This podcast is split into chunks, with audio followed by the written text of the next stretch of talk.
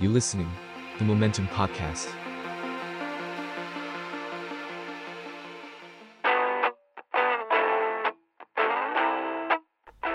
Travelization เที่ยวไม่เสียเที่ยว ไปยังไงไปยังไงยังไม่ได้อะ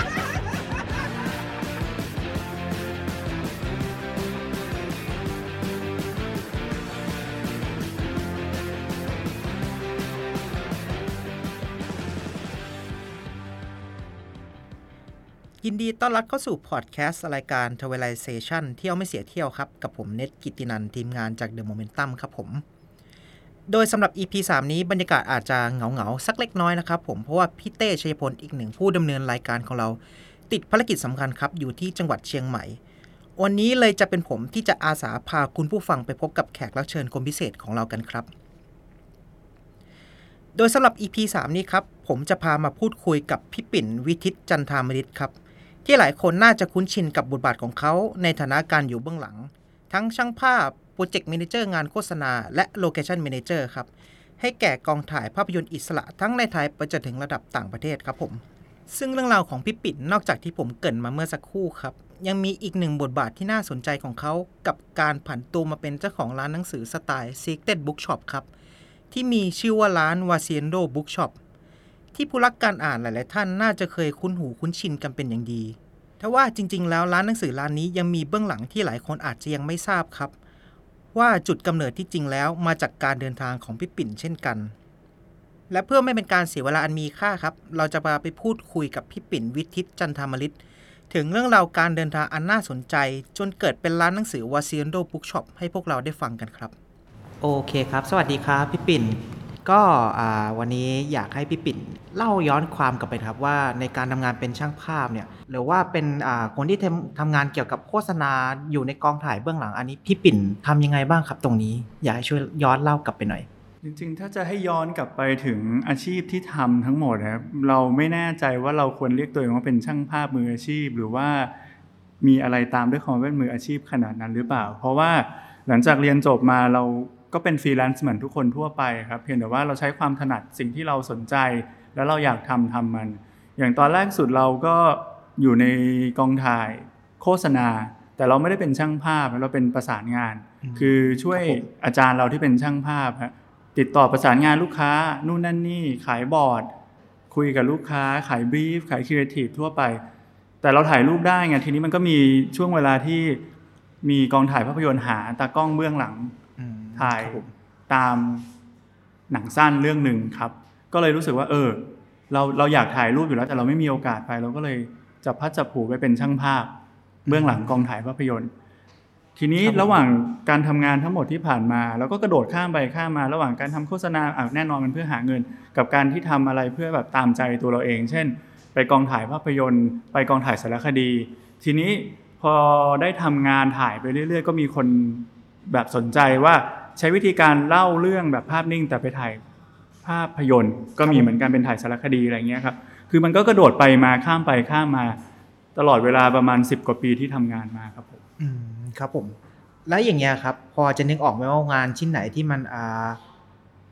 เราออกไปทำไกลที่สุดอาจจะเป็นถึงต่างประเทศเลยครับ หรือว่ามันแบบมีอะไรที่มันน่าสนใจบ้างอันนี้อยากให้พี่ปิ่นช่วยเล่าสู่กันฟังหน่อยครับผมจริง ๆ มันไม่มีงานอะไรที่ออกไปทำต่างประเทศตั้งแต่แรกครับอืมรับคือผมเราอยู่ในกรุงเทพก่อน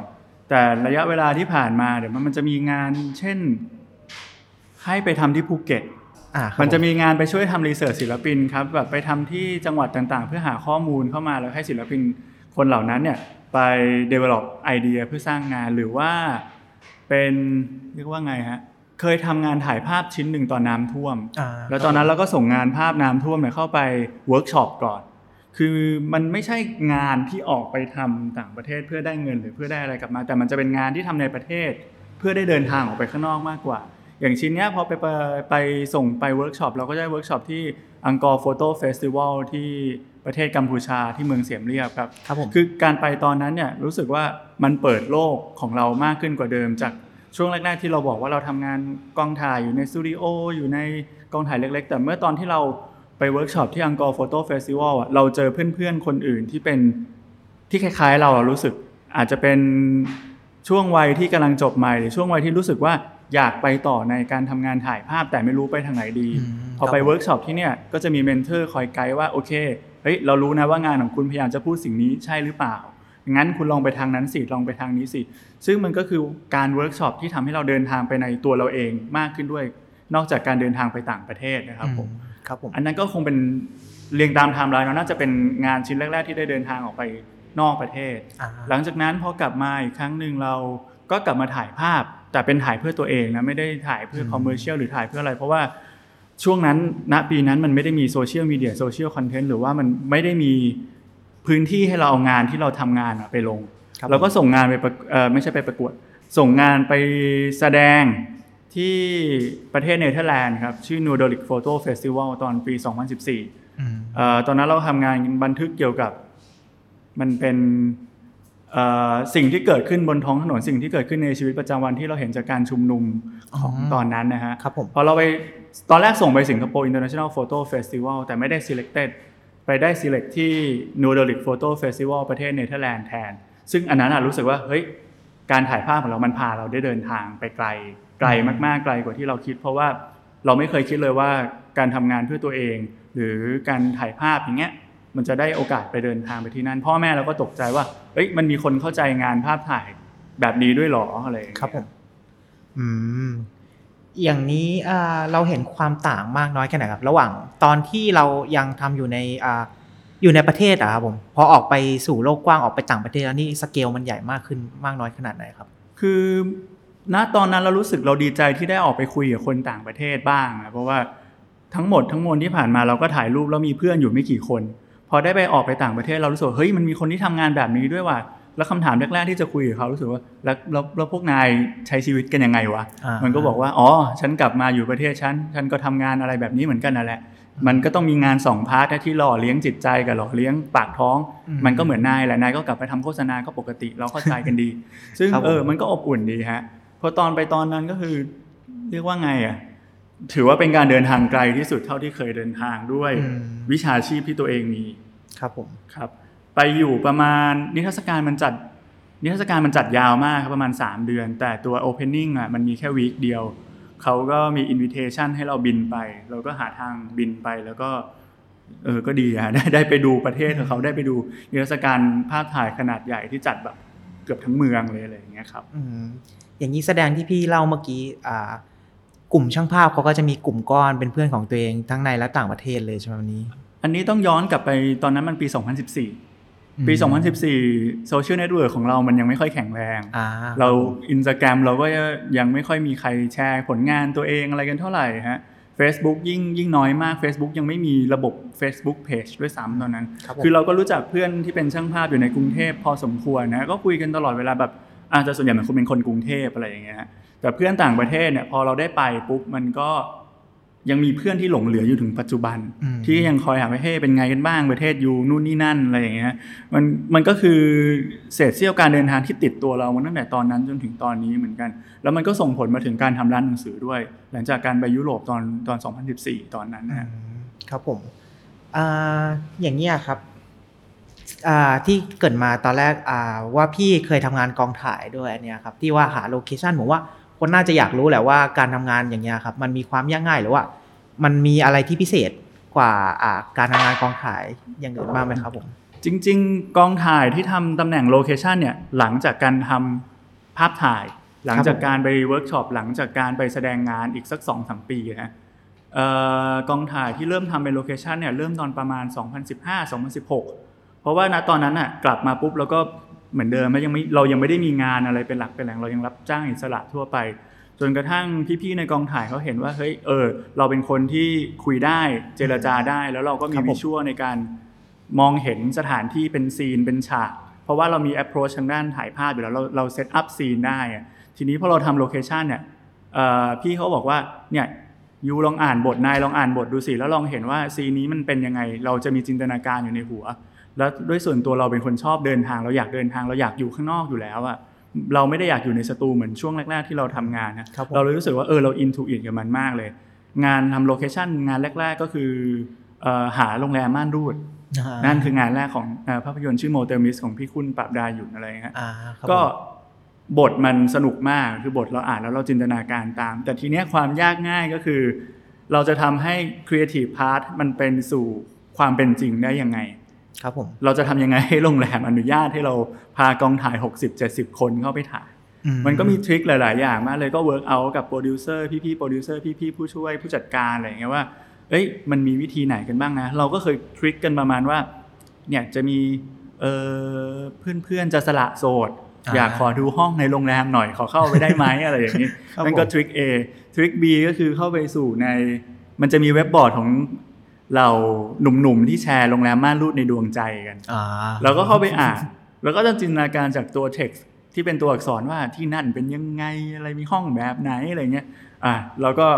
ลอง mark up ดูแล้วก็ทำเป็น detail detail detail แล้วก็ขับรถไปดูตามที่ต่างๆที่ต่างๆ แล้วก็ checklist ว่าเอออันนี้รอดอันนี้ไม่รอดไม่รอดเพราะอะไรครับผมแล้วก็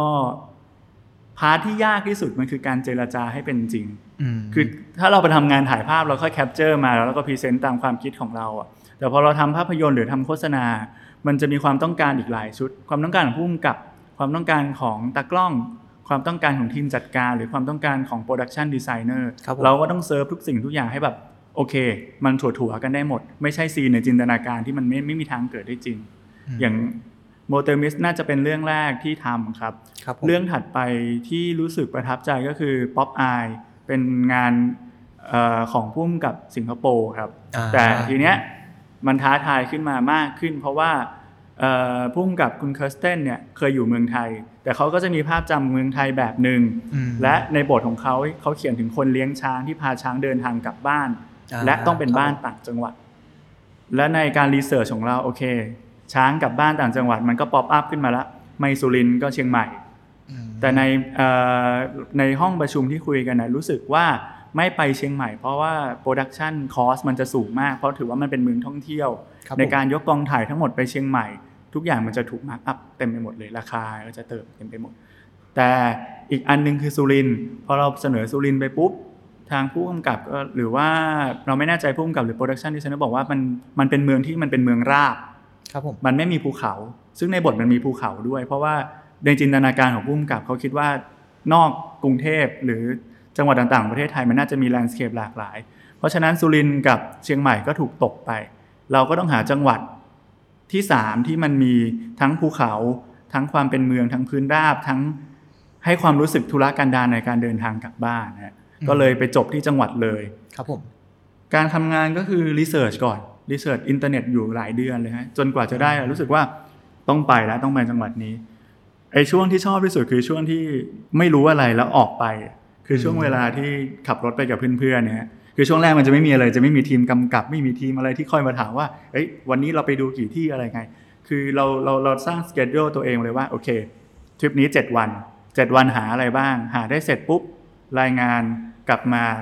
อัปโหลด Facebook หารูปอะไรให้แล้วกลับมาประชุมกันทีหนึ่งแล้วก็ค่อยๆ ขายโลเคชันซึ่งประสบการณ์เนี่ยมันจะได้ในช่วงสกาวช่วงนี้เยอะมากอืมรวมถึงเราได้โอกาสถ่ายรูปสิ่งที่เราชอบ เก็บมาด้วยเต็มไปหมดเลย ในช่วงสกาวรอบแรกครับอืมแล้วอย่างนี้เคยได้รับโอกาสจากพวกกองถ่ายอิสระพวกต่างประเทศอันนี้ไหมครับผมเอ่อเรื่องนี้ครับเป็นกองถ่ายอิสระของต่างประเทศอ๋อคือร่วมทุนกันระหว่างสิงคโปร์กับไทยพุ่มกับเป็นสิงคโปร์จะมีทีมงานส่วนหนึ่งเป็นสิงคโปร์อ่าและทีมงาน backupส่วนใหญ่อีกครึ่งหนึ่งก็เป็นคนไทย คือเท่ากับว่ากองถ่ายเนี่ยทำงานสองภาษา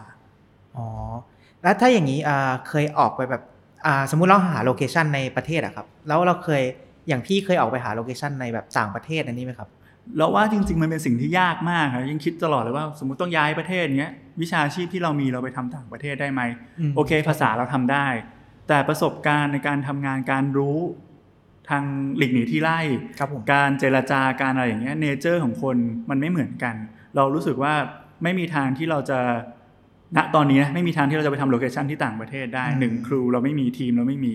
สอง สมมุติว่าเขาอยากได้โรงเรียนเก่าในยุค 70 ถ้าคิดในประเทศไทยอะโอเคเราเราเรามีประสบการณ์เรามีความทรงจำเราเติบโตในที่เนี่ยเราค่อนข้างรู้พื้นที่อะแต่ถ้าไปทำที่เมืองนอกเนี้ยมัน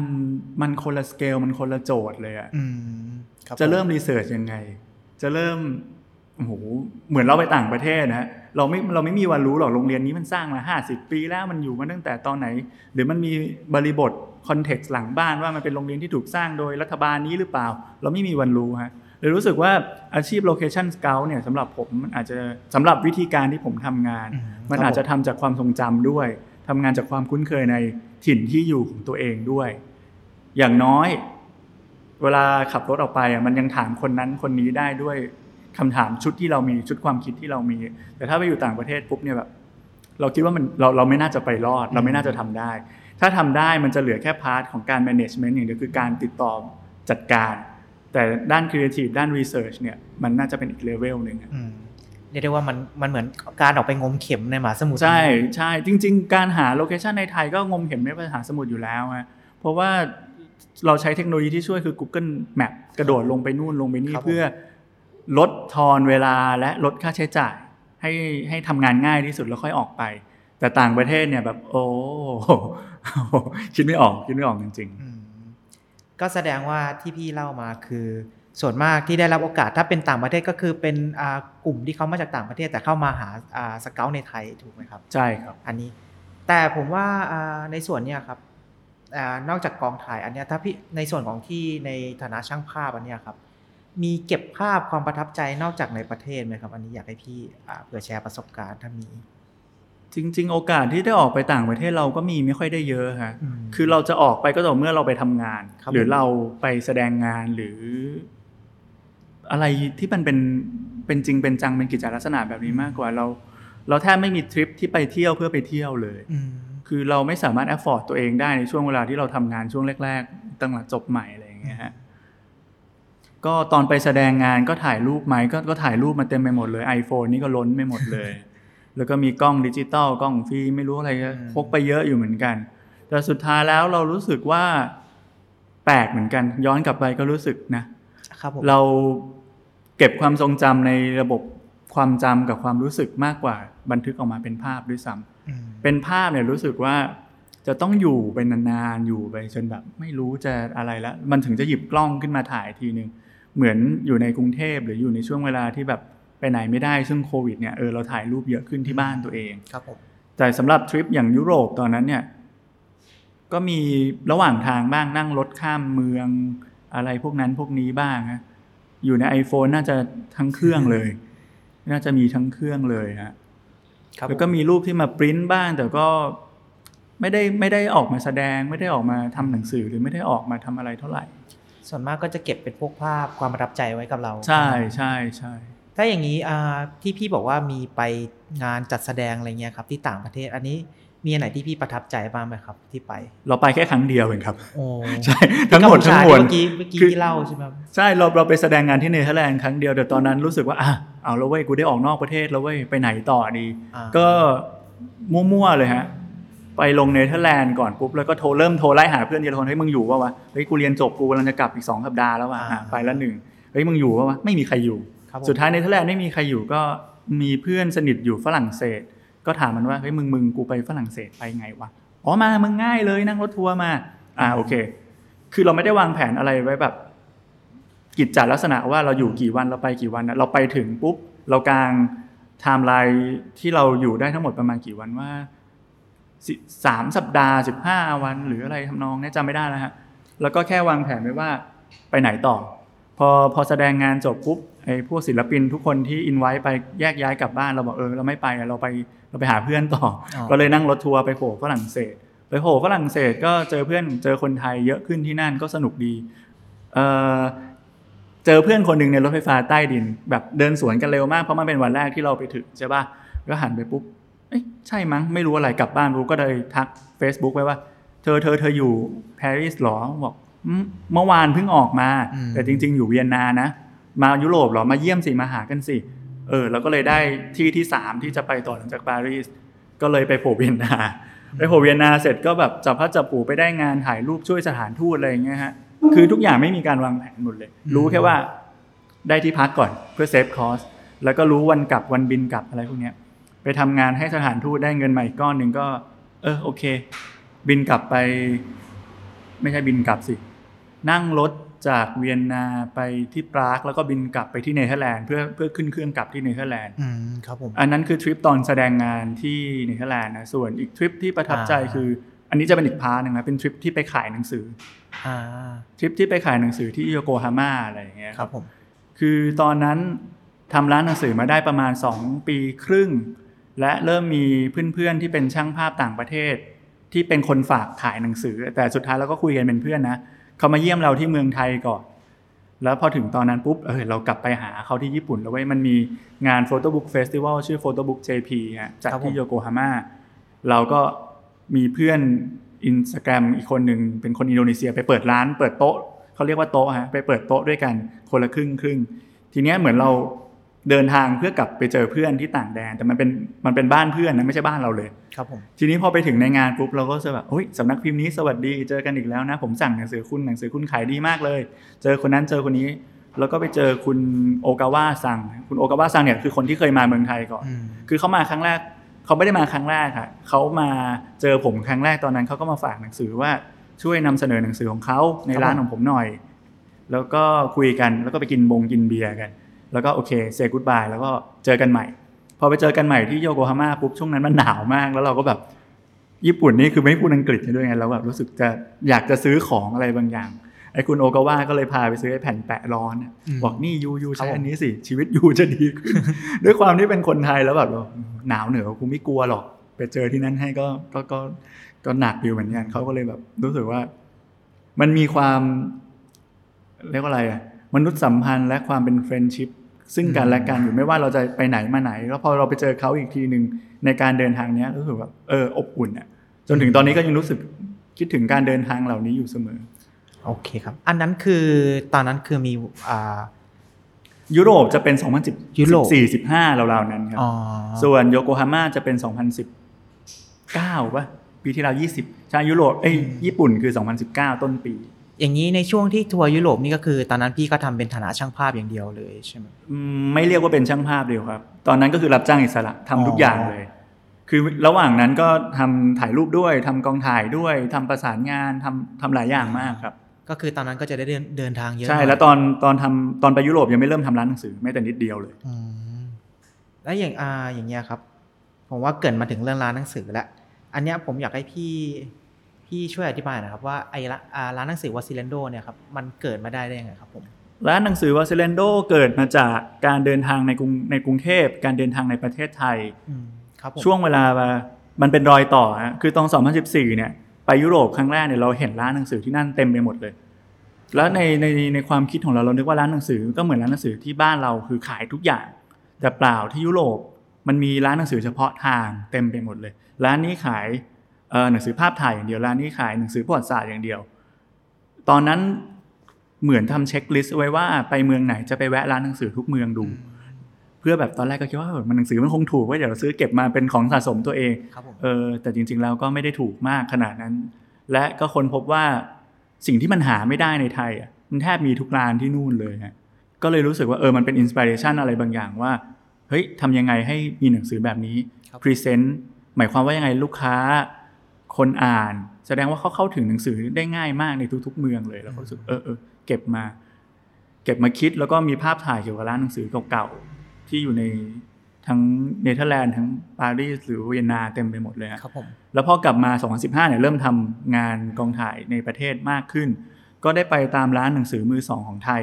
ด้วยหวังว่ามันจะมีหนังสือภาพถ่ายหรือหนังสืออะไรที่เราสนใจหลงเหลืออยู่เออแล้วมันก็มีจริง ๆ ครับครับผมก็ซื้อเก็บมาบางส่วนใน ในตลอดการเดินทาง รวมถึงไปตามจตุจักรไปตามงานสัปดาห์หนังสืออะไรอย่างเงี้ยครับ แล้วก็ซื้อเก็บเก็บเก็บมาเรื่อยๆ 2015 2016 แล้วน่าจะเปิดร้านประมาณ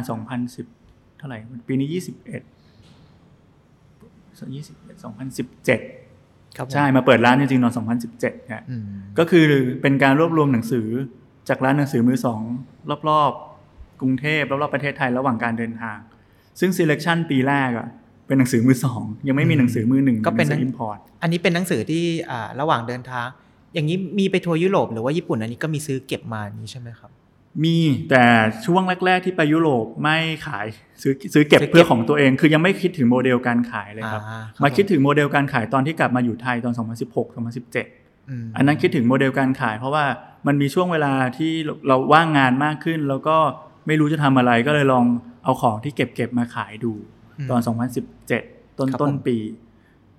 ส่วนญี่ปุ่นเน่ยเราเพิ่งได้ไปตอน 2018 2019 เพราะฉะนั้นมันก็ถึงว่ามาหลังจากการเปิดร้านหนังสือแล้วอืมการไปญี่ปุ่นเนี่ยแหละเป็นการเริ่มเรียกว่า hunting หนังสือมาขายด้วยอ่า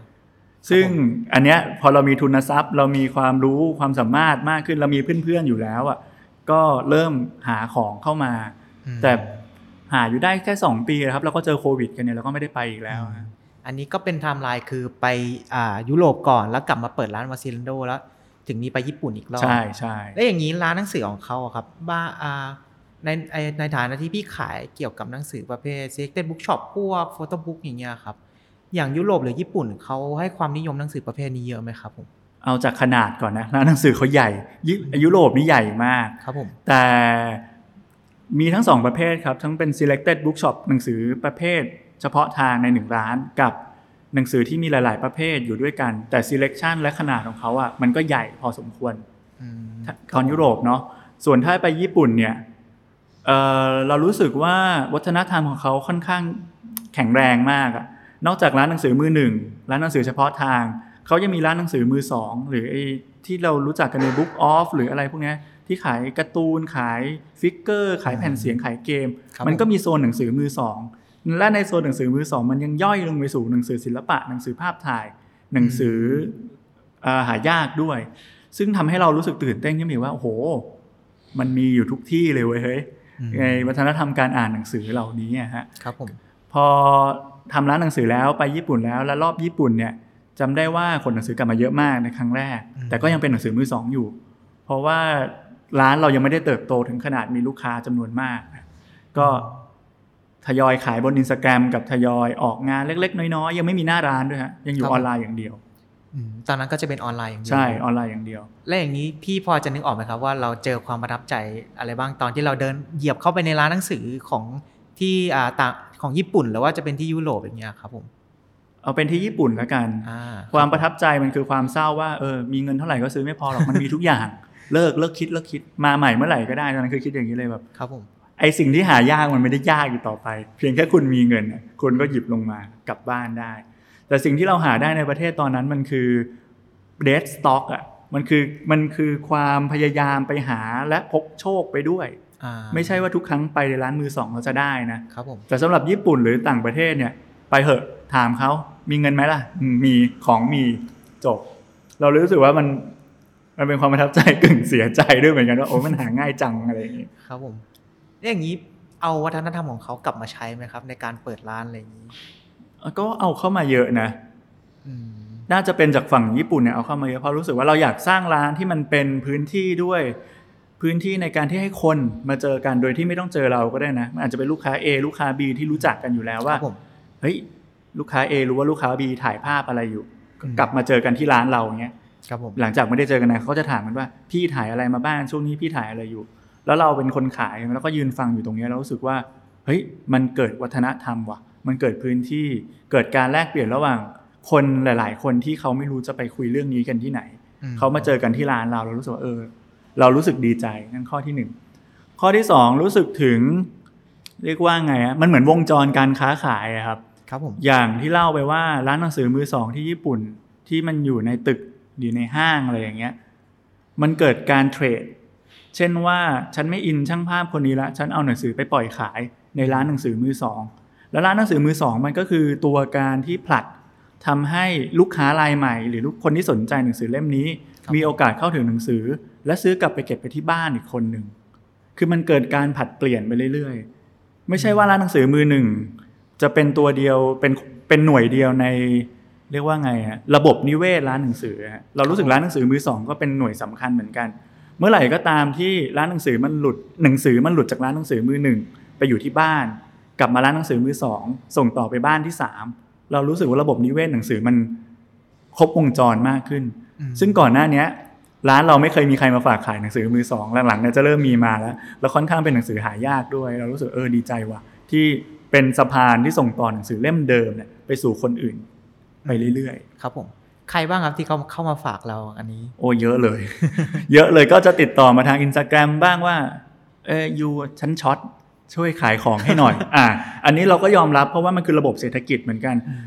เอ่อหนังสือมันมีค่าครับแบบถือว่ามันมันปล่อยวันนี้มันอาจจะได้ราคานี้ แต่ถ้าไปปล่อยวันรุ่งขึ้น ซื้อเก็บแล้วไปปล่อยวันรุ่งขึ้นราคาหนังสือมันอาจจะแพงขึ้นได้ ก็มีคนหลายคนที่แบบ มีปรึกษาการลงทุนด้วยว่าจะซื้อเล่มไหนเก็บก่อนดีอะไรพวกนี้ด้วยฮะครับผมมีมีหลายมีลูกค้าหลายประเภทมากขึ้น หรือลูกค้าที่สมมติซื้อหนังสือเซตหนึ่งไปแล้วรู้สึกว่าเขาอ่านจบหมดแล้วความรู้เหล่านี้เขาอินสตอลเข้าไปในหัวหมดแล้วแล้วรู้สึกอยากระบายของออกเขาก็มาฝากเรา แล้วลูกค้าที่มาซื้อหนังสือชุดนี้ไปก็คือลูกค้าที่เพิ่งเริ่มต้นว่าพี่หนูเพิ่งเริ่มถ่ายภาพมีอะไรแนะนำไหมแล้วก็อ๋องั้นเอาชุดนี้ไปสิ แล้วมันยังตอบโจทย์ตรงที่ว่า บางคนไม่สามารถซื้อหนังสือราคาแพงได้ในต้นแต่หนังสือมือสองมันราคามันดรอปลง คนเหล่านี้ก็สามารถเข้าถึงข้อมูลเข้าถึงความรู้เหล่านี้ได้ไปด้วยก็อย่างนี้ที่ต่างประเทศหรือว่าอย่างยุโรปหรือญี่ปุ่นที่ว่าหนังสือร้านหนังสือเขาได้รับความนิยมอะครับเขาก็จะมีวัฒนธรรมการเทรดอะไรของเขาเรื่อยเรื่อยไปเลยอย่างนี้ใช่ไหมครับแล้วอย่างนี้กลุ่มช่างภาพที่พี่เล่าให้ฟังอะครับพี่อันนี้เขาก็เข้ามาฝากหนังสือหรือว่าอยากตีพิมพ์กับพี่ด้วยมีอันนี้มีด้วยใช่ไหมครับ มีทั้งสองแบบครับ อย่างช่างภาพที่ฝากผลงานเนี่ยหมายความว่าเขาถ่ายภาพเขาผลิตหนังสือเสร็จเป็นรูปเล่มแล้ว แล้วเขาอยากมาฝากที่เมืองไทยที่กรุงเทพ อันเนี้ยก็มีเพราะว่าหลังจากช่องทางอินสตาแกรมมันเติบโตขึ้น แล้วเราใช้ภาษาอังกฤษในการสื่อสาร คนก็เห็นว่าโอเคร้านนี้รับฝากของได้ แล้วเขาก็เห็นว่าโอเค ตลาดเมืองไทยมันยังไม่มี เขาก็อยากระบายสินค้า อยากส่งต่อหนังสือมาฝากวางที่ร้าน มันก็เกิดการทักมาหรือเรียกว่าแบบ submission เข้ามาว่าโอเค ร้านวาซิเลนโดสนใจรับหนังสือนี้ไหม แล้วก็คุยเรื่องการขายกันไป กับอีกประเภทหนึ่งคือ คนไทยบ้างหรือว่าศิลปินต่างชาติที่อยู่ในไทยบ้าง และอยากจะผลิตงาน เขาก็จะเข้ามาคุยกับเราว่าเรารับรับผลิตงานหนังสือไหมเราก็บอกเรารับผลิตนะ แต่มันค่อนข้างเป็นการทำงานระยะยาวเราต้องทำงานแบบต่อเนื่องกันตลอดเวลา ซึ่ง ตอนที่เราพร้อมอะมันคือปีที่เกิดโควิดพอดี มันมีคนตบเท้าเข้ามาคุยกับเราแล้ว แต่สุดท้ายพอโควิดเกิดขึ้นทุกอย่างมันเบรกหมดเลย เราเจอกันจริงไม่ได้ครับปีผมที่แล้วเราเจอกันจริงไม่ได้ เราไม่การันตีการขายคุณเลย และผู้ผลิตงานทั้งหมดเขาก็กลัวด้วยเหมือนกันว่าทำเสร็จแล้วเขาขายใคร มันก็คือมันถูกมันถูกฟรีซอะแต่มันถูกคุยกันมาตลอดว่า ถ้าไอ้โรคระบาดนี้จบลงถ้าเศรษฐกิจดีขึ้นถ้าประเทศเดินทางได้เสรีใหม่มากขึ้นเนี่ย เขาอยากจะกลับมาทำเพื่อให้เราส่งต่อหนังสือไปสู่ที่อื่น ๆของโลกด้วย เพราะตอนนี้เราอยู่ในโควิดมา 2 ปีแล้วแต่คอนเน็ชันที่ร้านเรามีมันไม่เคยหยุดมันเติบโตไปเรื่ครับอผยมๆอะมันมันมันมีการถามว่าหนังสือประเทศไทยมีอะไรบ้างล่ะ อยากส่งต่ออยากส่งเข้ามา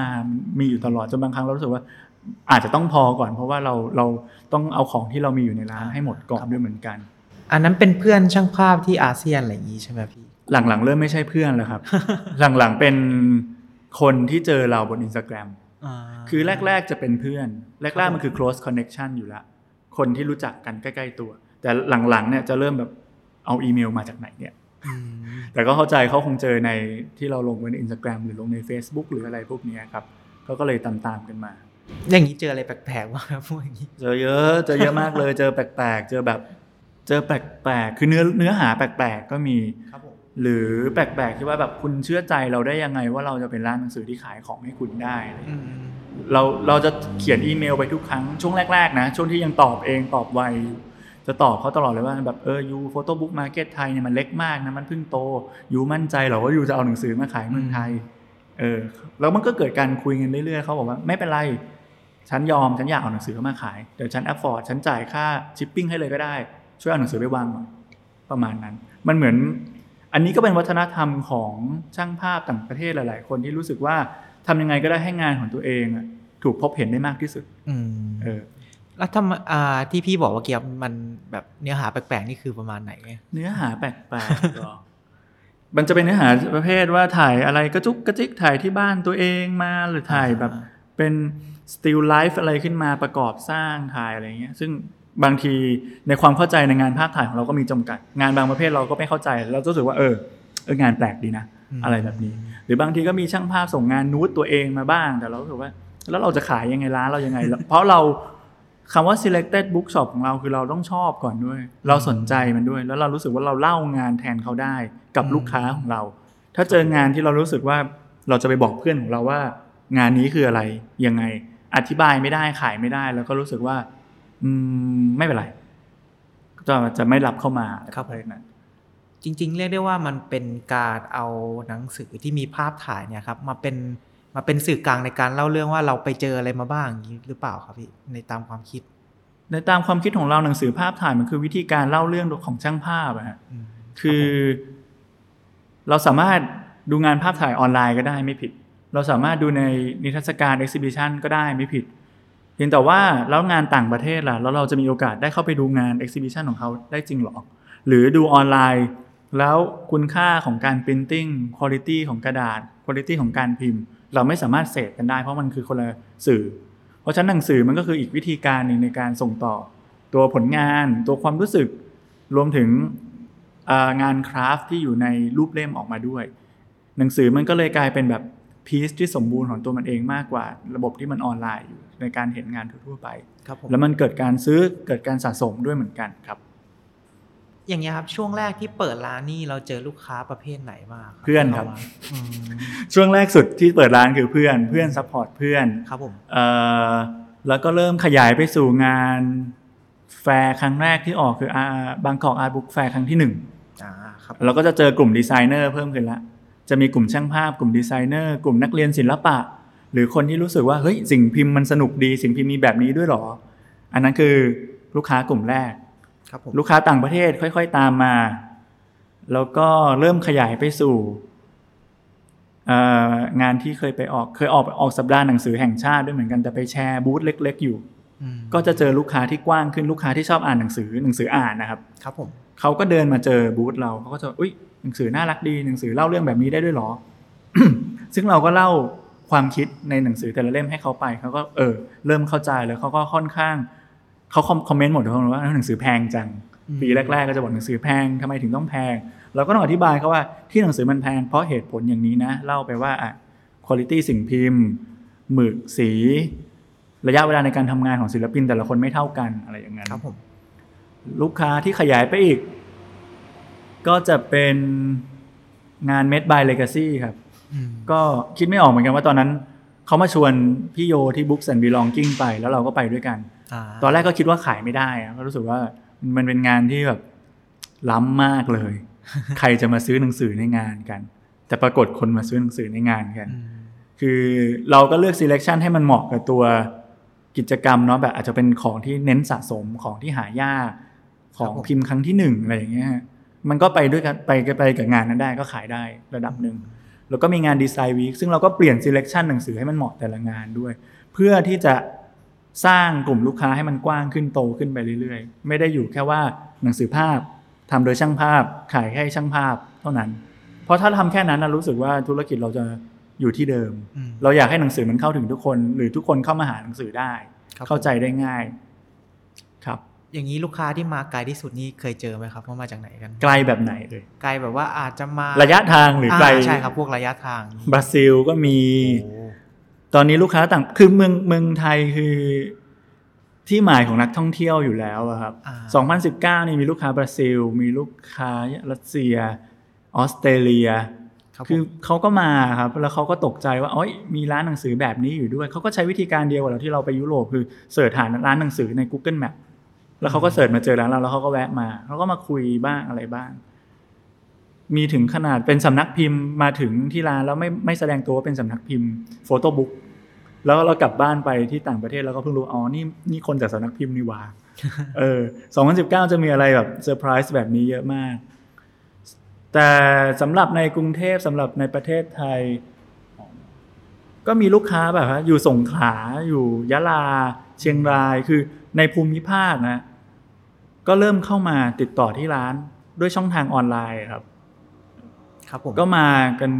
หลายจังหวัดอยู่เหมือนกัน ซึ่งเราก็รู้สึกดีที่หนังสือมันเข้าถึงคนได้มากขึ้นครับเพราะตอนแรกเราก็ไม่ได้กล่าวว่าวงอ่าเขาเรียกอะไรครับ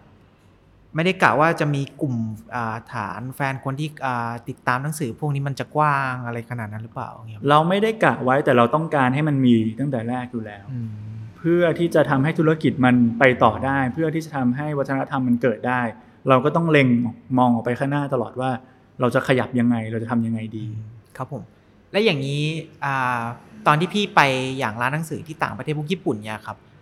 อ่าร้านหนังสือของเขามีวิธีการขายที่แตกต่างไปจากที่ที่นี่ไหมครับผมที่เราเจอ ถ้าเป็นญี่ปุ่นมันพูดยาก เพราะว่าหนึ่งคือเขาบางคนไม่ได้สื่อสารภาษาอังกฤษกับเราได้อ่า แต่เท่าที่สังเกตนะ เรารู้สึกว่าเขามี community อยู่แล้ว เราเห็นจากอินสตาแกรมว่าเขาจัดอีเวนต์จัดอะไรคนก็ไปงาน แต่ใน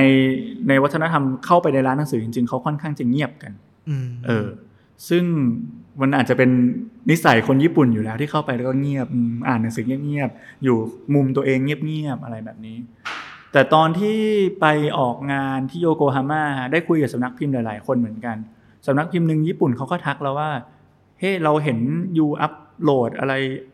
ในโพสต์อินสตาแกรม Facebook เยอะมากเลยทำไม you ต้องทำเยอะแบบนี้ เขาถามเรากับเพื่อนที่อินโดครับผมแล้วก็อธิบายไปว่า เออ ที่เมืองไทยมันต้องทำการตลาดแบบนี้นะ เพื่อให้คนสนใจเพื่อให้คนติดตาม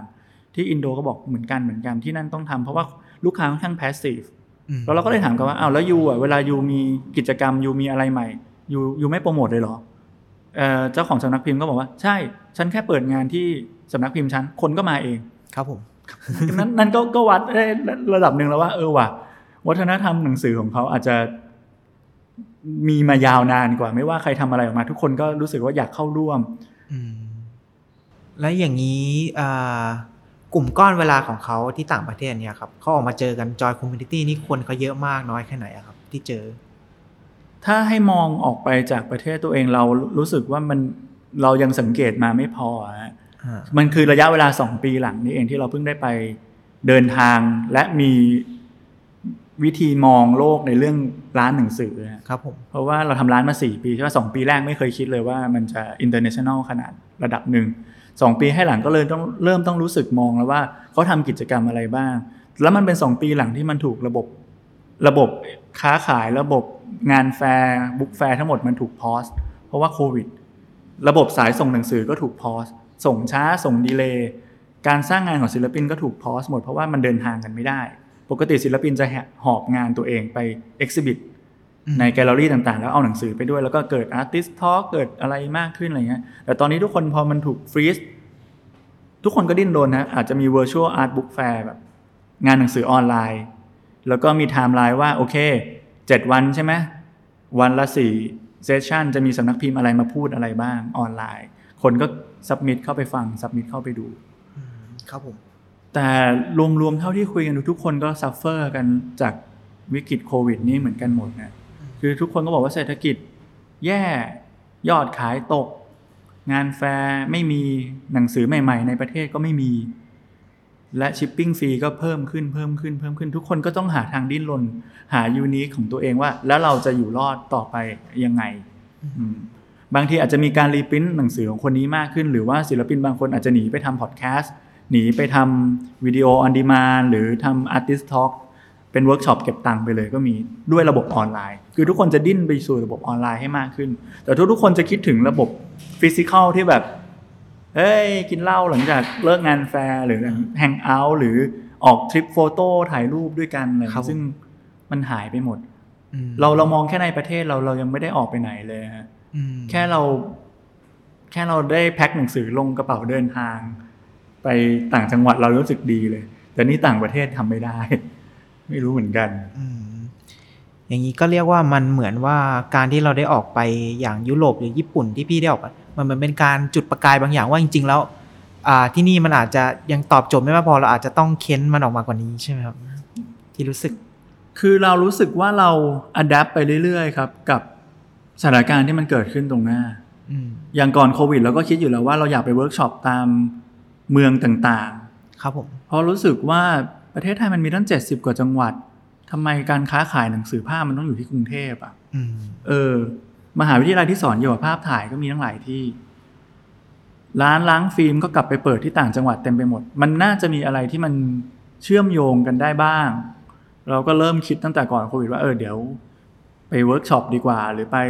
เปิดคลาสดีกว่าว่าโฟโต้บุ๊กคืออะไรทำไมเราต้องซื้อหนังสือโฟโต้บุ๊กกันอืมมันคือการเดินทางเพื่อไปเรียนรู้ด้วยเหมือนกันนะว่าณที่ต่างๆ นอกจากกรุงเทพเขาคิดยังไงกันบ้าง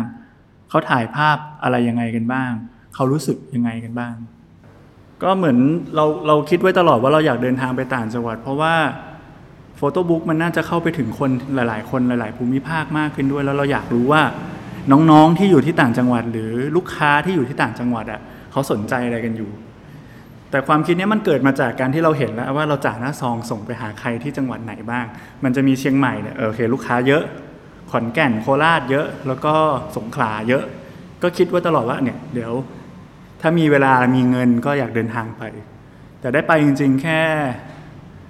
เชียงใหม่กับขอนแก่นตอนนี้ครับ แล้วก็เจอโควิด แล้วก็เก็บตังค์กันทุกคนก็ก็พอสกันอยู่ไม่กล้าไปไหน ในระยะเวลาสองปีให้หลังที่ผ่านมาแล้วอย่างนี้ช่วงก่อนอาจะเปิดร้านวาซิเลนโดอะครับ อันนี้ตอนออกไปอย่างยุโรปหรือว่าตอนที่พี่เข้าไปทัวร์ร้านหนังสือของเขาเนี่ยพี่เจอหนังสือที่แบบมันหาที่นี่ไม่ได้หรือว่ามันแปลกจริงๆครับเคยเจอมีเจอมันมันมันเจอทั้งนั้นแหละครับณ2014 2015 2016 หนังสือที่เราสนใจไม่มีอยู่ในประเทศไทยครับ แล้วมันมันเราเราอาจจะเข้าไปดูข้อมูลในอินเทอร์เน็ตมากขึ้น หรือเริ่ม follow คนนู้นคนนี้มากขึ้นตั้งแต่ตอนนั้นเรารู้สึกว่าเฮ้ยมันคนศิลปินเหล่านี้ทำหนังสือด้วยหรอ คือคอนเซปต์ของ photo book ในตัวเรามันมาประมาณ 2013-14ฮะจากการไปยุโรปแล้วว่าศิลปินทำหนังสือกันเยอะมาก อืม แล้วก็เริ่มแบบอย่างที่บอกพอไปยุโรปโอ้มีงานคนนี้ด้วยมาจากญี่ปุ่นตอนเนี่ยก็ตื่นเต้นว่าทำไมไม่ซื้อตอนนั้นวะตอนนี้ราคา 6,000 บาทแล้ว ตอนนั้นไม่ได้ซื้อ หรือศิลปินที่อเมริกาก็ออกหนังสือแบบเป็น selection แบบเรียกว่าไงอะราคาขึ้นทุกปีครับครับแล้วพิมพ์หนึ่งก็ไปเจอที่ฝรั่งเศส แล้วก็ไม่ได้ซื้อกลับมา จนกระทั่งเนี่ยแหละได้ทำร้านตัวเองก็ก็ซื้อเข้าตัวเองบ้าง ซื้อเข้าร้านบ้างแล้วก็ขายไปบ้างครับผมแล้วอย่างนี้มีสนใจเอ่ออยากพี่อยากจะเอาไปเก็บโรดทริปเพื่อมาทำโฟโต้บุ๊กของเป็นของตัวเองบ้างไหมครับ อันนี้อืม road trip มันต้องมากับทุน ข้อแรกมากับทุนเวลาและทุนเงิน มันเป็นความฝันตลอดเวลาว่าเราอยากจะทำ road trip หรือทำอะไรเพื่อการเดินทางเพื่อถ่ายภาพ และไอ้อุดมคติความคิดชุดนี้มันเกิดตอนที่เราทำ scout location มันเคยเกิดขึ้นไปแล้ว แบบโห happy มากเลยมีคนจ่ายตังค์ให้เราขับรถ มีคนจ่ายตังค์ให้เราเดินทาง มีคนจ่ายตังค์ให้เรา research ทำอะไรก็ได้ แต่จริง ๆแล้วพอโปรเจกต์มันจบอะมันมันมันคือการทำหนังเพื่อเขาอะเราเดินทางเพื่อคนอื่นอยู่ เราถ่ายภาพเพื่อคนอื่น แฝงอยู่ แต่เรายังไม่เคยมีการเดินทางเพื่อตัวเอง เท่าไหร่ การเดินทางเพื่อหาอะไรของตัวเอง คือเราและวาซิลันโดและการถ่ายภาพของเรา มันคือการเดินทางระหว่างทางหมดเลย มันไม่ใช่ at the end of the project เราจะต้องได้ piece อะไรมา แต่มันจะเป็นทางลัด ทางหลบ ทางเลี่ยง ทางอ้อม ซึ่งมันมีโกเป็นเป้าหมายอยู่อันหนึ่งแต่ระหว่างทางเราได้อย่างอื่นมาตลอด เพราะฉะนั้นอย่างที่เราเล่ามันก็จะมีแบบ ไปสิ่งนั้นนะแต่ได้สิ่งนี้กลับมา ระหว่างทางเจอสิ่งนั้นได้สิ่งนี้กลับมา มันจะไม่ใช่แบบร้อยเปอร์เซ็นต์วันฮันเดเปอร์เซ็นต์โกรวบยอดที่ทำให้ได้แบบเป็น achievement ขนาดนั้นนะฮะอืมแต่ถ้าถามว่าอยากทำรถทริปไหมก็อยาก แต่อาจจะต้องแบบอะมีผู้ให้ทุนก่อนทำ research เกี่ยวกับอะไรอะในประเทศไทยมันอย่างที่เราบอกเจ็ดสิบกว่าจังหวัด คนเราเห็นแต่ภาพถ่ายของเมืองภาพถ่ายของกรุงเทพ มีปีหลังๆเนี่ยที่เราเริ่มเห็นภาพถ่ายจากต่างจังหวัดจากน้องๆ ที่มีกล้องอยู่ตามจังหวัดต่างๆ แล้วก็มีโซเชียลมีเดียคอนเทนต์ที่เป็นพื้นที่ทำให้เราได้เห็นทำให้ผู้ชมทางบ้านได้เห็นว่าต่างจังหวัดในภาพถ่ายมันเป็นยังไงบ้าง แต่ก่อนเราเห็นบนนิตยสารท่องเที่ยว เราเห็นบนภาพข่าวอะไรอย่างเงี้ยแต่ตอนเนี้ยมันมีโปรเจกต์ส่วนตัวของเด็กแต่ละคนของช่างภาพแต่ละคนที่อยู่ตามต่างจังหวัดทำให้เราเข้าใจ ประเทศของเราเองผ่านภาพถ่ายด้วยซ้ำเรารู้สึกว่าเออเป็นน่าตื่นเต้นมากขึ้นกว่าตอน 2014อะง่าย ๆ 2014 เราไม่มีอย่างที่บอกไม่มี Facebook Page เราจะไม่มีวันเห็นเลยว่าที่บ้านของต่างจังหวัดเป็นยังไงกันบ้างรถทริปต่างจังหวัดไม่มีวิธีคิดนี้รถทริปในประเทศไทยนี่ถือว่ายากระดับหนึ่ง เพราะเพราะคนไทยไม่ได้เป็นคนโยกย้ายถิ่นที่อยู่ขนาดนั้นอยู่แล้วครับผมก็จริงๆจะบอกไงครับก็ อาจจะเรียกได้ว่าในประเทศเราอาจจะยังมองไม่ไม่ครบทุกซอกทุกมุมเลยเอาจริงคือถ้ามองในในแง่ของรถทริปเพื่อค้นหาประสบการณ์อะไรอย่างเงี้ยเรารู้สึกว่า เราเดินทางเพื่ออะไรกันนะถ้าเป็นประเทศไทย อเมริกันเดินทางเพราะว่าเขาต้องหาถิ่นที่อยู่ เขาต้องหาเมืองเขาต้องหารัฐที่รู้สึกว่าเขา livable ได้มากกว่านี้ของเรามันรวมศูนย์อยู่ที่กรุงเทพอะ เราเราเป็นคนกรุงเทพด้วยเราไม่มีการเดินทางแน่นอนเพราะรู้สึกว่าการเดินทางคือสิ่งที่ suffer การเดินทางคือการที่รถติดอยู่ปากซอยอยู่ 20 นาทีแล้วไม่ได้ถึงบ้านครับผมการเดินทางของคนต่างจังหวัด คือการเดินทางมาหาแสวงโชคในกรุงเทพ การเดินทางของคนกรุงเทพที่กลับต่างจังหวัดคือความทรมานบนถนนมิตรภาพ เราไม่มีการเดินทางเพื่อค้นพบการเดินทางเพื่อแสวงโชคอะไรหรือเปล่าในในที่นี่อะมีมีแสวงโชคคือการเข้ามากรุงเทพ แต่แสวงโชคณที่อื่นนะ การเดินทางชุดที่น่าสนใจนะปัจจุบันคือเราเห็นเพื่อนๆ เรากลับบ้านต่างจังหวัดเพื่อไปทำกิจการตัวเองเยอะมาก ไปทำฟาร์ม ไปทำไร่ซื้อที่ดินปลูกต้นไม้ อืมมันอาจจะเป็นการเดินทางชุดนี้มากกว่า แล้วมันไม่ใช่การเดินทางคำว่า adventure ขนาดนั้นในเทอมของ adventure มันอาจจะเป็นแบบ relocation หรือเปล่าการย้ายถิ่นที่อยู่มากกว่า trip หรือ travel โอเคครับอย่างนี้เราจะเรียกว่าร้านร้านหนังสือร้านเนี่ยครับ มันเป็นศูนย์กลางของคนที่ชอบหนังสือพวกประเภททางเลือกได้หรือยังครับอันนี้ ตามความรู้สึกพี่ไม่รู้เราเลือกว่าเป็นระหว่างทางดีกว่า เพราะวันหนึ่งคุณอาจจะไม่ชอบ selection ที่เรามีก็ได้ เพราะอย่างที่เราเสนอตลอดว่านี่คือ selection ที่เราชอบ วันหนึ่งจะมี selected bookshop ขึ้นมาเสนอหนังสือทางเลือกในแบบที่คนคนนั้นชอบ หรือคนคนนั้นชำนาญก็เป็นไปได้ ซึ่งลูกค้าก็แค่แวะ ซื้อที่นี่ซื้อที่นั่นเหมือนเหมือนเปลี่ยนร้านข้าวมันไก่กินอะชอบน้ำจิ้มร้านนี้ แต่ชอบแตงกวาร้านนั้น ก็วนไปเรื่อยๆได้ครับ เพียงแต่ว่ามันต้องมันเป็นวัฒนธรรมแล้วมันต้องใช้เวลาครับมันไม่สามารถเกิดขึ้นในปี 2 ปีได้หรอก อย่างนี้พี่คิดว่าอ่าวัฒนวัฒนธรรมการอ่านของคนอานอกประเทศเนี่ยครับกับเรามันแตกต่างมากเยอะกันมากนะแตกต่างแตกต่างอยู่แล้วเอ่อวัฒนธรรมการอ่านไม่พอ วัฒนธรรมการผลิตด้วย คือวัฒนธรรมการผลิตช่างภาพผลิต แต่ช่างภาพก็เก็บซอสเก็บภาพ เก็บอาร์คายไว้ทั้งหมด สมมติช่างภาพประกอบอาชีพด้วยการถ่ายภาพและหาเงินจากภาพถ่ายโฆษณา แต่เขาก็ทำ side project เป็นหนังสือภาพ หรือ exhibit งานอื่น เช่นเมียท้องลูกเกิด ก็ถ่ายรูปเป็นเมียท้องลูกเกิดออกมาขายเป็นหนังสือครับผมและชีวิตหลักเขาก็ยังถ่ายโฆษณาอยู่ชีวิตรองเขาก็ถ่ายชีวิตตัวเอง มันเป็นพลวัตไปเรื่อยๆ ทำอ่าเปลี่ยน phase ชีวิตทำใหม่ เปลี่ยนไปเรื่อยๆย้ายจากเมืองหนึ่งก็ถ่ายทุกอย่างที่เคยอยู่ในเมืองนี้ 40 กว่าปี พอย้ายไปอีกเมืองหนึ่งก็เอางานที่แสดงงานที่ถ่าย 40 กว่าปีอะไปแสดงอีกเมืองหนึ่งมันเป็นวัฒนธรรมอันนี้วัฒนธรรมผู้ผลิตนะวัฒนธรรมที่สองคือว่าของโรงพิมพ์ มันเป็นทั้งวัฒนธรรม และมันเป็นทั้งเทคโนโลยีด้วยทำไมเขาถึงพิมพ์ภาพบนกระดาษได้บางได้ขนาดนี้เพ ราะเขาเกิดการทดลองทำซ้ำทดลองทำซ้ำไปเรื่อยๆ แต่สิ่งพิมพ์ของเราที่เนี่ยเราไม่แน่ใจว่าเรามีการทดลองทำซ้ำหรือมีลูกค้าที่สามารถสเปคหรือดีไซเนอร์ที่สเปคของแบบนี้ไป แล้วมันเกิดการผลิตขึ้นมาได้บ่อยแค่ไหน อันดับที่สามคือกลุ่มสุดท้ายคือกลุ่มลูกค้า ลูกค้าที่เข้าใจแล้วว่าหนังสือ 3,000 บาท มีคุณค่ากับเขายังไงแล้วเขาซื้อเก็บเขาเขาจ่ายรายเดือนแบบ มีบางคนบอกเลยว่าช่วยจำกัดวงเงินให้หน่อยว่าเดือนนี้เกินเท่าไหร่แล้วหรือยัง มันมันต้องค่อยๆ เปลี่ยนไปเรื่อยๆ ซึ่ง เราแค่รู้ว่าต่างประเทศมันมีวัฒนธรรม แต่เราไม่รู้ว่าอินดีเทลของแต่ละวัฒนธรรมอะมันอินดีเทลแค่ไหน แต่อย่างที่เห็นอย่างที่เราบอกหนังสือที่อยู่ข้างนอกนั่นมันเยอะกว่าหนังสือที่อยู่ที่นี่คนที่เดินอ่านหนังสือหรือว่า ร้านทำผมร้านเสื้อผ้ามีหนังสือขาย แล้วก็เป็นหนังสือ selection ที่ไปกันกับ selection ของเสื้อผ้าของเขาด้วย หรือร้านทำผมระหว่างที่อ่านหนังสือรอทำผมอะ่ะไปดู selection เขาได้เลยว่าแบบโห สุดยอดว่ะถ้าเราถ้าเรามีหนังสือเหล่านั้น เรารู้สึกเราจะ happy เหมือนกันอะไรอย่างเงี้ยหรือว่ามันเป็นวัฒนธรรมการมันเหมือนของสะสมอะครับ เคยเจออินสตาแกรมของช่างทำผมญี่ปุ่นคนหนึ่งเขาก็จะโชว์เลยว่า สัปดาห์นี้ฉันซื้อหนังสืออะไรมาครับผม เออเราอ่านไม่ออกก็กด C translation ดูก็แบบอ๋อเออว่ะเจ๋งว่ะวัฒนธรรมหนังสือ ซึ่งซึ่งมันอัดแอปไปสู่สิ่งอื่นๆได้นอกจากฉันอ่านแล้วฉันชอบ แต่นี้ฉันแชร์ได้ด้วยอะไรอย่างเงี้ยอ่าอย่างเงี้ยครับ ตอนเนี้ยเราอาจจะยังเจอปัญหาโควิดแหละ แต่ในอ่าผมว่าอีกสักประมาณต้นปีหน้ามันอาจจะซาเนี่ยขอให้ซาเร็วๆครับพี่คิดว่าอ่ายังอยากจะออกไปพบปะผู้คนหรือว่าออกไปหาแรงบันดาลใจนอกจากในประเทศอะอยากจะออกไปอย่าง ต่างประเทศเพื่อไปดูงานของเขาอะไรอย่างงี้ไหมครับ อย่างที่ร้านหนังสือพวกนั้น รู้สึกตุรู้สึกตัวเองเป็นลูกธนูที่ง้างพร้อมที่จะปล่อยออกจากคันสอนตลอดเวลา คือถ้าเมื่อไหร่สถานการณ์นี้มันจบลง ถ้าเมื่อไหร่มันมีโอกาสมันมีพื้นที่มันมีคนชวนเราไปไหนเราไปหมดนะฮะเพราะเราเป็นคนชอบเดินทางแล้วเราไม่อยากอยู่กับที่ครับผมตอนนี้คือถูกบังคับให้อยู่กับที่ ถ้าวันหนึ่งมันหยุดลงโอเค ถ้าไม่มีใครให้ไปเราออกไปก่อน เราออกไปตาม เมืองต่างๆ ที่เราบอกก่อน หรือเราเขียนโปรเจกต์ลองทำอะไรทริปบุ๊กทรัคไม่รู้เหมือนกันซื้อรถสักคันหนึ่งแล้วก็ไปขายหนังสือตามงานต่างๆ ไม่รู้เหมือนกันเนี่ยแต่คงไม่ไม่อยู่กับที่นานๆแน่ถ้าเราสามารถเดินทางได้ตามปกติ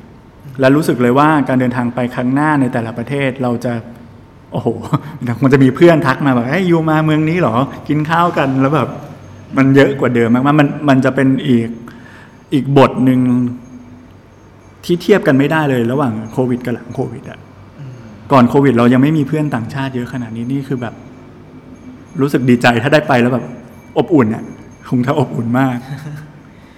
อะอย่างนี้จริง ๆ แล้วเราอาจจะเรียกได้ว่าทุกสิ่งทุกอย่างที่อยู่ณตอนเนี้ยมันอาจจะเกิดจากความไม่ได้ตั้งใจทั้งหมดทั้งมวลเลย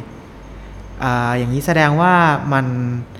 ก่อเป็นรูปเป็นร่างได้เนี่ยครับ เพราะว่า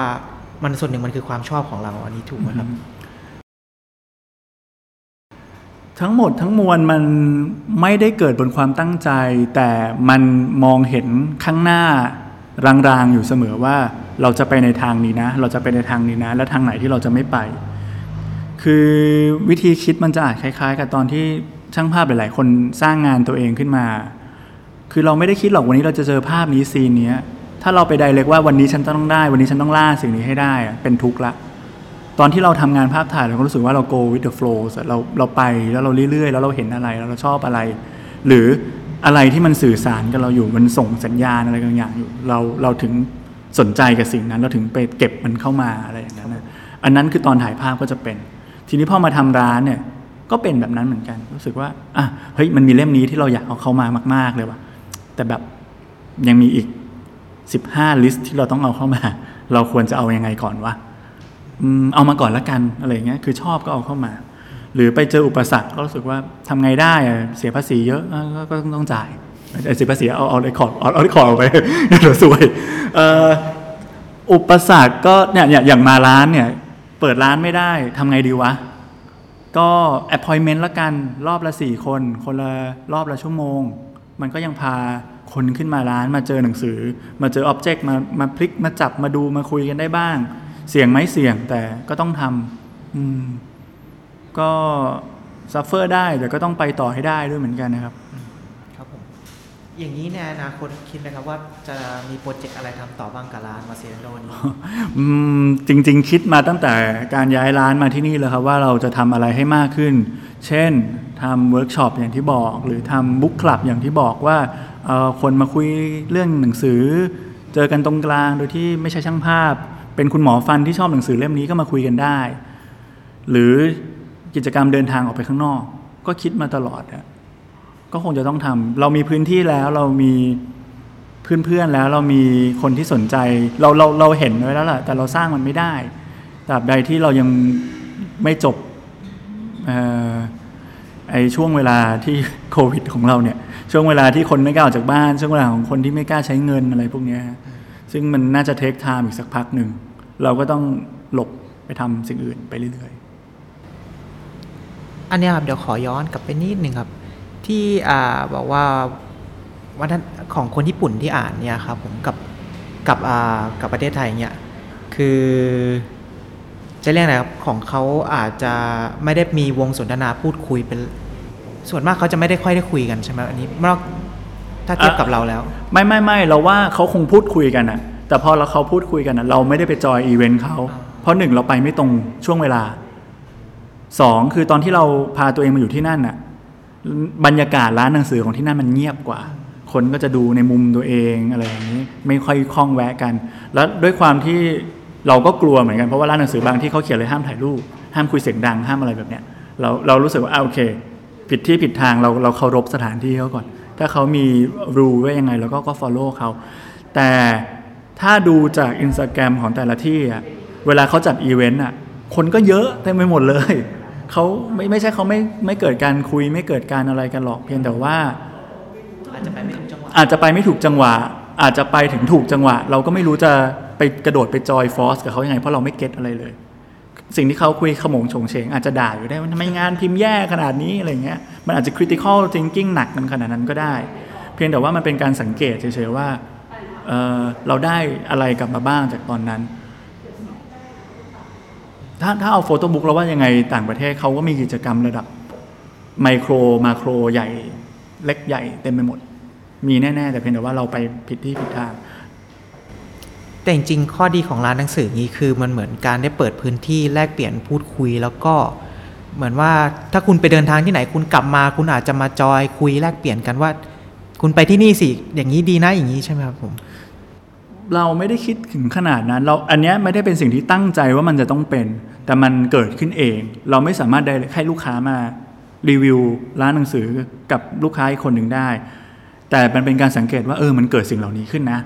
อยู่ดีๆ ลูกค้าก็แนะนำว่าคุณลองเล่มนี้สิมันมันเหมือนกับสิ่งที่คุณถ่ายเลยนะ เป็นลูกค้ารีวิวลูกค้ากันเองโดยที่เราไม่ต้องทำอะไร มันเกิดขึ้นตรงหน้าเรารู้สึกว่าเอ้ยเราเราดีใจที่มันเกิด เราดีใจที่ว่ามัน มันมีกิจมันไม่ใช่กิจกรรมด้วยซ้ำเพราะยังไม่ยังไม่เริ่มกิจกรรมเลย มันมีพฤติกรรมแบบนี้เกิดขึ้น แต่เมื่อก่อนที่เราเป็นคนธรรมดาเข้าไปร้านหนังสือ เราก็จะงงงมองมองบางทีจะรู้สึกฝืนด้วยซ้ำว่าเฮ้ยไม่ต้องมานำเสนอหนังสืออะไรฉันหรอกฉันเขินอะไรอย่างเงี้ย แต่พอระยะเวลามันเปลี่ยนไปมันก็เออก็ก็ก็มีแง่งามของมันอยู่อะไรอย่างเงี้ยครับ โอเคครับ เดี๋ยวอันเนี้ยมาถึงช่วงท้ายแล้ว อยากให้พี่ฝากถึงร้านวาเซนโดบุ๊กช็อปของพี่หนะครับผม ฝากว่าฝากอะไรอ่า ฝากว่าขอบคุณที่ยังติดตามกันอยู่ครับ ร้านหนังสือเรามีทั้ง IG แล้วก็ Facebook ชื่อว่า s i l a n d o Bookshop แล้วก็มาร้านไม่ได้เรายังส่งของให้คุณได้ครับ เรามี Delivery อยู่ หลังจากนี้ก็คงมีกิจกรรมอะไรที่น่าติดตามครับ มีทั้งความเหนื่อยและความดีใจอยู่เสมอในการทำร้านนะ ก็อาจจะต้องรอติดตามแต่ช่วงนี้ก็มีเปิดขายออนไลน์ปกติ เปิดขายออนไลน์เป็นปกติครับตีสี่ทักมาถ้าตื่นก็ตอบครับห้าทุ่มทักมาก็ตอบครับอ่าโอเคแล้วก็ครับอืมนั่นแหละครับ คิดว่าทุกคนก็ลำบากกันอยู่ แต่ขอบคุณครับที่สนับสนุนร้านมาตลอดเวลา 4 ปีที่ผ่านมาอ่าโอเคครับ ก็หลายๆค่ะอ่าหลาย ๆ คนถ้าสนใจร้านวาเซนโดบุ๊กช็อปก็ลองเข้ามาคุยตามที่พี่ปิ่นบอกช่องทางเมื่อกี้ได้เลย ก็วันนี้ประทับใจที่ได้ได้มาร่วมคุยได้แบ่งปันประสบการณ์กับพี่ครับ หลายๆคนน่าจะยังไม่เคยรู้แหละ แต่อาจจะได้อาจจะได้รู้มากขึ้นไปอีกว่าจริงๆล้วร้านหนังสือมันมีวัฒนธรรมการอ่านที่มากกว่านี้นอกจากในประเทศไทยของเรา อย่างต่างประเทศก็มีวัฒนธรรมการอ่านที่อาจจะหนังสือแยกย่อยประเภท เยอะขึ้นไปอีกกว่าเรา ซึ่งมันอาจจะอยู่ที่ว่าเราต้องไปออกจากโลกกว้างแล้วก็ลองไปดูมันครับผม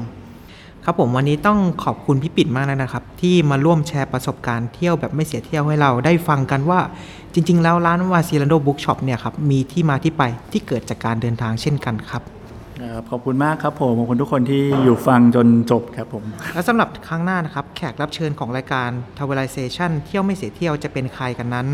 คุณผู้ฟังสามารถรอติดตามได้ในวันที่ 22 มิถุนายนทางเพจ The Momentum ครับผม ซึ่งครั้งหน้าจะเป็นการสลับฟากกลับไปที่พี่เต้ชยพลนะครับ ซึ่งรออยู่ที่เชียงใหม่